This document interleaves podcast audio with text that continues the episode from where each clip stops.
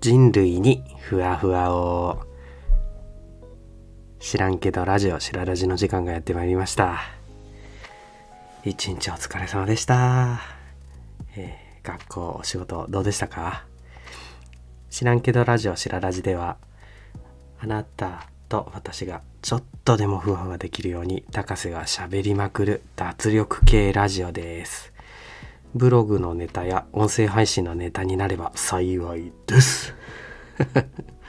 よろしくお願いします。えー、知らんけど本編。えっとコロナにねかかりまして。かかったんですよコロナにね、えーコロナデビューをねしてしまいました。で今もう37度5分かな熱あってちょっと前まで38度4分だったんですよね。深夜2時でございます。目覚めちゃって家族もね静まってるんでちょうど録音にいいかなと思って配信してます。収録してます。うん。今日はなんかこういうネガティブな体験ってやっぱりネタになるなっていう お話です。あのいろんなことってあの辛いこともそうですけどもまあ楽しいこともあの配信者脳っていうの頭の脳ね配信者のブログ脳っていうお話をさせてもらったんですけども、はあ、なんか自分の言葉で語れるじゃないですか。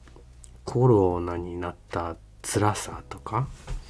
で多分人それぞれあのいろんな体の状態があってコロナの度合いもね違うと思うんですけどもそれでも高瀬の場合のコロナっていうのがまあ語れる、うん、だからその高瀬バージョン高瀬ちゃんバージョンのコロナってどんなんやった？んみたいなのであのツイッターの友達とかいろいろ聞いてくれるしいたわってくれるしでお話もできるしあのコロナになった方の気持ちそのまま分かるとは言えないですけどもあのあ僕もコロナになってさっていうお話できる。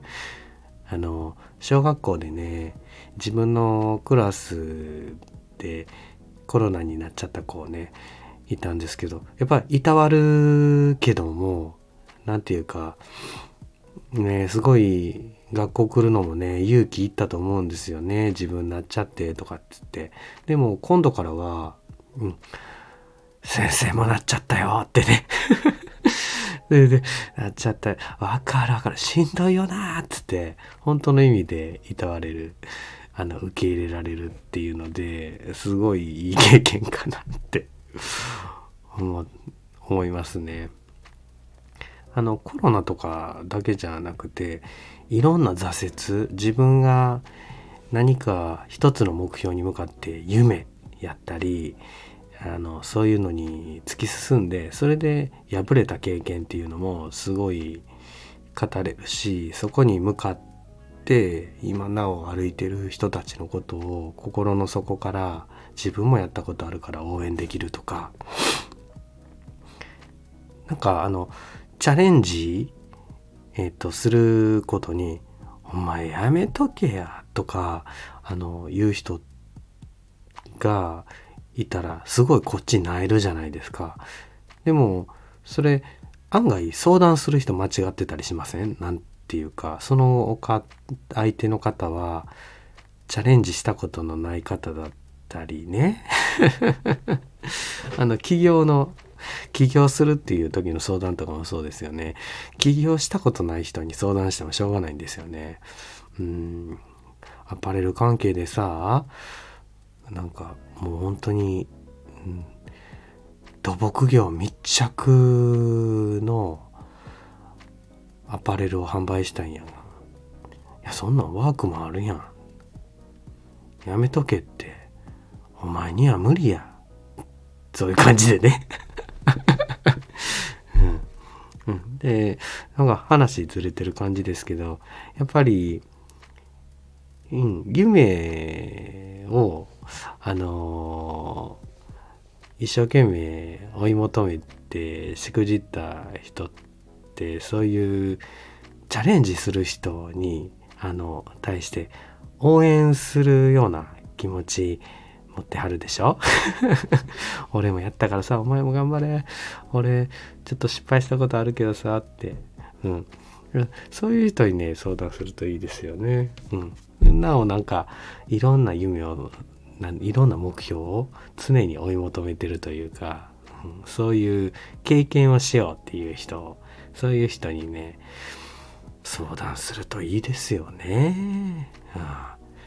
で自分がやっぱりたくさんチャレンジ続ける、うん、音声配信だったりブログだったり、えー学校の先生としてだったり、うん、読書してあのいろんなこうなりたいああなりたいこうしたいああしたいってあったら読む本もねいっぱい増えてくるじゃないですか。